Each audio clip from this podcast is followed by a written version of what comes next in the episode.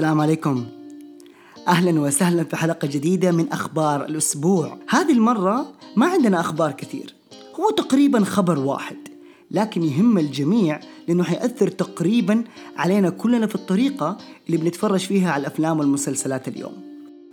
هذا الخبر هو عن ديزني. نعم ديزني اللي معروفة بميكي ماوس وميني وبطوط وأفلام بيكسار زي Toy Story آه و Cars و Frozen وغيرها. ليش الموضوع هذا يهمنا وليش الخبر هذا يهمنا؟ في البداية خلينا نتكلم شوية عن ديزني. ديزني أكبر من ميكي. ديزني أكبر من ديزني لاند ديزني أكبر حتى من بيكسار ومن Toy Story ومن علاء الدين ومن الأميرة النائمة ومن كل الأفلام الرهيبة هذه. ديزني يا جماعة عبارة عن إمبراطورية. إمبراطورية في الإعلام. إمبراطورية في الإنتاج. إمبراطورية في القنوات التلفزيونية. والخبر المهم اللي بنتكلم عليه اليوم إنه ديزني ناوية تدخل مجال ال streaming. ببساطة ديزني حيصير عندها خدمة زي نتفليكس. تعرض فيها أشيائها الخاصة. تعرض فيها كل الأشياء اللي بتنتجها. في البداية خلينا نرجع خطوة لورا ونتكلم على نتفليكس. الكلام اللي حأقوله هنا ممكن تلاقي تاريخه بالكامل وتاريخ نتفليكس في الكامل بقناتي في اليوتيوب. لكن هنا حناخد مقتطفات عشان ندخل في المهم. سنة 2007 أو 2008 صراحة ماني فاكر بس نتفليكس ديك الأيام خرجت من نطاق إنها مجرد تعمل تأجير للأفلام والمسلسلات وترسل السيديهات والديفيديهات للمنازل وقدمت خدمة جديدة خدمة جديدة للعالم واللي هي ال streaming. إيش هو ال streaming؟ إنك تتفرج على أفلام ومسلسلات من خلال الإنترنت. ببساطة ما تحتاج يكون عندك DVD player ولا تحتاج إنك تشبك في التلفزيون. أي واحد مع إنترنت كويس ومعاه لابتوب يقدر يتفرج على الأفلام والمسلسلات عن طريق خدمة نتفليكس. البداية كانت حلوة. نتفليكس في البداية ما كان في أحد ينافسها أبدا. فأول ما بدأت هذا المشوار كانت لما تروح لأي شركة استوديو تطلب منه تقول له يا عمي شوف أعطيني الأفلام حقتك ولا المسلسلات حقتك أنا هحطها في الإنترنت وأخلي الناس تتفرج عليها وأديك مقابلها مقابل مادي. كل الشركات هذه لما كانت تشوف نتفليكس تعرض عليهم هذا العرض ما يعرفوا إيش يعني إنترنت. شايفينهم كده؟ إيش الهبل دول؟ مين حيتفرج على الإنترنت؟ خد يا عمي المسلسلات والأفلام حقتنا وهات فلوس أنا أبغى فلوس عندي. لكن مع الوقت الإنترنت صار اليوم هو محور حياتنا اليومية. ما حد بيتفرج على التلفزيون. كل ما لنا بنبعد على التلفزيون وبنقرب أكتر على اللابتوبات وبنقرب أكتر على الإنترنت. فبالتالي الناس بطلت تتفرج على التلفزيون وصارت تتفرج أكثر على الإنترنت وعلى اللابتوب وعلى نتفليكس. فشركات الإنتاج بدأت تنتبه. وفي نفس الوقت طلعت شركات منافسة لنتفليكس. منها والأساس هي هولو. فمن هنا بدأت حرب الحصريات. صارت كل ما ينزل مسلسل أو فيلم يجي حصريا streaming على هولو أو حصريا streaming على نتفليكس وغيرها أمثلة كثير مثلا إنه هولو بتعرض الأشياء أولا بأول الجديدة لكن نتفليكس تعرض مثلا المسلسل بعد ما ينتهي تعرض المسلسل دفعة واحدة. من هنا نتفليكس بدأت تفكر إنه أنا الحرب دي خسرانة. لو قعدت كل شوية أنافس عن طريق الحصريات ما حأربح. فبدأوا ينتجوا مسلسلاتهم بنفسهم. بدأوا ينتجوا الأفلام والمسلسلات من سنة 2011 تقريبا وبدأوا في 2012 ينزلوا أول مسلسل من إنتاجهم واللي كان العظيم مسلسل House of Cards وتعاونوا فيه من واحد من أكبر ممثلين هوليوود واللي هو كيفن سبيسي. وبعدها جات Orange Is the New Black وبلا بلا بلا إلين اليوم. حاجة إضافية. لو أنتم ملاحظين آخر كم سنة نتفليكس بدأت تزيد في الأشياء والمحتوى الأصلي أو المحتوى ال original اللي من إنتاجهم. زمان كان ينزلوا كل شهر واحد أو اثنين أو يمكن في السنة كاملة ستة أو ثمانية. الآن في الشهر بتنزل عشرات المسلسلات والأفلام. بغض النظر عن الجودة لأنهم صاروا يعتمدوا على الكمية أكثر من الجودة لكن في حاجة كده تخلي الواحد يفكر. نتفليكس الآن بتحاول تكون شركة مستقلة. بتحاول تكون هي اللي بتنتج وهي اللي بتنشر من غير ما تعتمد على الشركات الكبرى. بتحاول تخلي الشخص اللي يتفرج يتفرج عشان محتواهم الأصلي بعيدا عن محتوى الأشخاص الثانيين وشركات الإنتاج الأخرى. طيب ليش بتعمل كذا؟ بتعمل الشيء هذا لأنه نتفليكس كانوا أذكياء الصراحة. شافوا المستقبل من بدري. المستقبل هو خبرنا حق اليوم. خبر اليوم ببساطة إنه شركة ديزني الشركة المهولة الشركة الكبيرة اللي أنا قلت عليها ناوية تدخل ال streaming يعني حتصير منافس لنتفليكس إيش يعني الكلام هذا لنتفليكس؟ وإيش يعني الكلام هذا لك مسؤولية وش يعني هذه لصناعة الأفلام والمسلسلات اليوم؟ اليوم أنا بأدفع 10 دولار أو 12 دولار لنتفليكس وبأتفرج أشياءهم الأصلية وكمان أشياء كثير من إنتاج ديزني ومن شركات أخرى لكن مستقبلا الشيء ده حيتغير. لأنه ديزني أول ما حتبدأ قنوات ال streaming الخاصة فيها أو قناة ال streaming الخاصة فيها بالتأكيد حتسحب كل المحتوى الخاص فيها من نتفليكس. طيب حتقول خير يا طير خليهم يشيلوا كل الأشياء حقتهم كلها أفلام كرتون وخلافه. هنا الشيء لازم تستوعبه. ديزني أكبر من مجرد أفلام كرتون. ديزني أكبر من مجرد بيكسار. ديزني تمتلك الحقوق لشركة مارفل أو مارفل ستوديو. عارف إيش يعني مارفل ستوديو؟ يعني كل عالم مارفل كل ال MCU تقريبا. بتتكلم على Iron Man كابتن أمريكا ثور ال Avengers عموما. وإيش كمان؟ عالم المارفل يعني Daredevil يعني جيسيكا جونز يعني لوك كيج يعني حتى The Punisher فبعيدا عن المسلسلات الخاصة بنتفليكس الأصلية زي Daredevil و Punisher حنرجع لها بعد شوية. لكن الأفلام زي زي Doctor Strange و Iron Man وكابتن أمريكا وغيرها بنلاقيها الآن على نتفليكس والعالم بتتفرج عليها على نتفليكس. هذا كله حيتشال. ما حنشوف بعد كده أفلام ال MCU أو أفلام مارفل على نتفليكس وهذه خسارة كبيرة للي يتفرجوا على قناة نتفليكس. الشيء الآخر ما أنتم ملاحظين مؤخرا لوك كيج وقفلوا عليه. كنسلوا لوك كيج. كنسلوا كمان Iron Fist في أخبار شبه مؤكدة إنه جيسيكا جونز حينزل لها موسم ثالث يعتبر الأخير السنة الجاية وإنه Punisher كمان له موسم ثاني السنة الجاية برضه وحيكون الأخير. لكن Daredevil الجزء الثالث على الرغم من النجاح الكبير ما في أي إعلان إلى الآن عن وجود جزء رابع. صح إنه بدري والموسم الثالث دوبه اللي نزل بس عادة نتفليكس الشيء اللي ينجح على طول. ما تستنى بعدها بأسبوع أسبوعين ثلاثة شهر بالكثير وبتعلن عن وجود موسم رابع أو ثالث أو ثاني. بتستغل حالة النجاح إنها تسوق للمنتج للناس اللي ما شافوه وتحمس الناس اللي شافت إنها تترقب إنه الموسم الجديد حيضيف. أغلب الناس والمحللين الآن بيقولوا إنه هذا كله صاير الآن لأنه في 2019 خدمة ديزني حتدخل. فلما تدخل خدمة ديزني أكيد إنها حتسحب الكلام هذا كله من نتفليكس. والخدمة حق ديزني ما حتبدأ إلا نهاية 2019 فمعناها نتفليكس حتستغل بداية سنة 2019 إنها تنزل The Punisher الجزء الثاني واحتمال كبير جيسيكا جونز الجزء الثالث وممكن Daredevil الجزء الرابع لكن هنا حتكون النهاية. حاجة ثانية ديزني اليوم مو مجرد مارفل عندها لوكاس فيلم لوكاس فيلم وبالذات للشعب الأمريكي أو شعب العالم كله. يمكن إحنا في الوطن العربي وفي العالم العربي وفي السعودية وفي الخليج تحديدا ما إحنا من متابعين Star Wars لكن Star Wars هذا بالنسبة للأمريكان عبارة عن عقيدة عبارة عن شيء مقدس. فلما لوكاس فيلم هي تابعة لديزني لأنهم اشتروهم فبالتأكيد حتسحب كل الأفلام الخاصة ب Star Wars واللي اليوم بتبث على نتفليكس الأمريكي. نرجع خطوة ورا. ونتكلم على ديزني كديزني اللي إحنا عارفينها. نعم ميكي وبطوط وشركة بيكسار. هذه الأشياء كلها مين ال target audience مين الجمهور المحدد. هم الأطفال. أنا اليوم عندي في البيت من فترة ما هي بسيطة وقفت ال satellite. ما عندي دش في البيت. ما عندي أي خدمة كيبل في البيت. كل شيء موجود عندي عن طريق Apple TV وعن طريق نتفليكس. أولادي اليوم في غرفتهم عندهم نتفليكس. بحط لهم على قنوات ال kids. قناة ال kids حقت نتفليكس فيها أشياء كثير من ديزني. فيها أشياء كثير من بيكسار. فيها أشياء كثير من إنتاج والت ديزني زي المسلسلات حقت المراهقين. تخيل إنه كل المجموعة هذه حتنشال. إيش حتدي الأطفال بعد كده؟ تقريبا الأطفال أكثر حاجة بيتعلقوا فيها هي منتجات ديزني ونيكلوديون لكن ديزني حاجة كبيرة جدا سواء من الأشياء الكرتونية أو حتى من مسلسلات الأطفال والمراهقة من التعليمية وغيرها.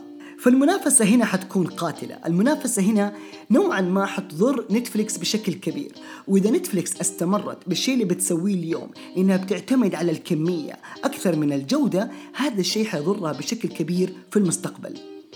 زي ما إحنا شايفين اليوم نتفليكس خرجت من العباءة الأمريكية وصارت عالمية صارت global موجودة في كل مكان في العالم وبتحاول تنتج أشياء عالمية. شفنا مسلسلات عالمية زي دارك الألماني زي لا كاسا دي بابيل الأسباني وغيرهم الكثير. لكن هذا ما يكفي هذه ما زالت محاولات. تحتمل النجاح أو تحتمل الفشل. أحييهم صراحة لأن أعطونا ثقافة مختلفة تماما لكن ما زال ديزني الشركة العملاقة حتكون شيء كبير. كيف حيقدروا إنهم يواجهوا الخطر هذا؟ صراحة حتكون شيء صعب جدا. شيء آخر نتفليكس أخذت على عاتقها تغيير عادات استخدام الميديا تغيير عادات تلقي الجانب الترفيهي. ببساطة نتفليكس هي اللي اشتغلت واليوم ديزني حتاخد على الجاهز. اليوم إحنا كلنا والفين إن نستخدم الإنترنت وإننا نستخدم ال streaming في المشاهدة. معناها مو لسه ديزني حتيجي تقنع المشاهد العادي إنه يسيب التلفزيون ويتفرج على محتواها. ببساطة كل اللي لازم ديزني تعمله إنها تعلن عن المحتوى حقها وإنها تكون متواجدة على المنصات الكبيرة. ببساطة يكون عندهم برامج على الأندرويد يكون عندهم برامج على ال iOS يكون عندهم موقع أونلاين يكون عندهم أشياء خاصة بال Apple TV وأمازون وغيرها. وكمان إنهم يتوسعوا عالميا وما يكونوا محدودين في أمريكا. الجدير بالذكر إنه ديزني أول ما تبدأ حتكون محدودة في أمريكا بعدين أكيد حتنتشر في العالم. فاليوم نتفليكس فرشت الطريق لديزني إنها تبدأ. الشيء الثاني عامل الأطفال مرة ثانية. ديزني لو مسكت عالم الأطفال بس وعملت خدمة خاصة بعالم الأطفال حتنجح. فما بالك بكل البرامج الأخرى اللي موجودة عندنا. على فكرة شركة ABC تابعة نتفليكس عارف إيش يعني ABC يعني Grey's Anatomy يعني The Good Doctor يعني How to Get Away with Murder وكثير كثير كثير من الإنتاجات التلفزيونية ومن المسلسلات الرائعة جدا. يمكن العقبة الوحيدة أو التحدي الوحيد أمام ديزني إنها تقدم هذه الخدمة من غير إعلانات. واحدة من أجمل الأشياء اللي موجودة عندنا اليوم في نتفليكس إنه أنا بأدفع مقابل الخدمة لكن ما بشوف إعلانات. بتفرج على كل حاجة من غير ولا إعلان ولا أي ثانية. خدمات streaming أخرى زي هولو مثلا عندها أنواع من الخدمة. عندها package بإعلانات و package من غير إعلانات. فإذا ديزني بدأت من غير إعلانات فمعناها بدأت خلاص. بدأت neck to neck head to head face to face مع نتفليكس. غير كده حاجة ثانية. ديزني اليوم زي ما قلنا شركة كبيرة جدا. شركة إمبراطورية عندها أشياء في الترفيه غير الميديا وغير الإنتاج التلفزيوني والسينمائي. عندها مصادر دخل أخرى فلو جينا طالعنا ديزني هي عبارة عن شركة ترفيه متكاملة لكن نتفليكس عبارة عن شركة توزيع وإنتاج دوبها اللي بدأت فيها. فالتاريخ لصالح ديزني. لكن لو لعبوا أوراقهم صح. غير إنه اليوم أكبر عيب لو جينا نتكلم على نتفليكس ببساطة وبكل صراحة. أنا من عشاق نتفليكس والكثير يمكن ملاحظ الشيء هذا مو عشان شيء لكن لإنه صراحة المحتوى اللي بيقدموه جميل جدا والتحدي اللي بيسووه والتغيير اللي عملوه مو بسيط. لكن في نفس الوقت من أكبر العيوب اللي موجودة على نتفليكس الآن هي الأفلام. أول حاجة بينزلوا أفلام قديمة. ثاني حاجة حتى الأفلام ال original اللي بتنتجها نتفليكس ضعيفة ضعيفة ضعيفة. لكن تخيل ديزني أفلامها قوية. ما بتكلم بس على أفلام الكرتون أو أفلام الخاصة بيكسار ديزني عندها شركات وشركات إنتاج كبيرة جدا. فهذا الشيء معناها إنه ديزني عندها القوة إنه تنزل الأفلام أسرع من نتفليكس إنها تنزل الأفلام أول بأول إنها تنزل أفلام جديدة كمان تنزل أفلام حصرية وهذا الشيء أكبر ضعف عند نتفليكس نرجع ونقول مرة ثانية ديزني عندها رصيد 75 سنة من ثقافة الترفيه. نتفليكس شركة عمرها تقريبا 20 سنة أو أقل. ديزني عندها شركات عظيمة زي ABC عندها ESPN عندها شركة خاصة بالرياضة. ممكن تتوسع في مجال الرياضة اللي نتفليكس إلى الآن ما قدمت منه ولا قربت منه خطوة. غير إنه مع استحواذ شركة فوكس مو بس حناخد X-Men وحناخد بقية عالم المارفل لا شركة فوكس عبارة عن شركة إنتاج ضخمة. عندها مسلسلات بالهبل في التلفزيون منها The Simpsons وغيرها. معناها القائمة اللي حتبدأ فيها ديزني already كبيرة. ما تحتاج to invest أو إنها تستثمر من الصفر. كل حاجة موجودة عندها. كل اللي تبغاه خطة استراتيجية واضحة عشان تاخذ نتفليكس عشان تاكل نتفليكس ويمكن تمحيها من الوجود كمان.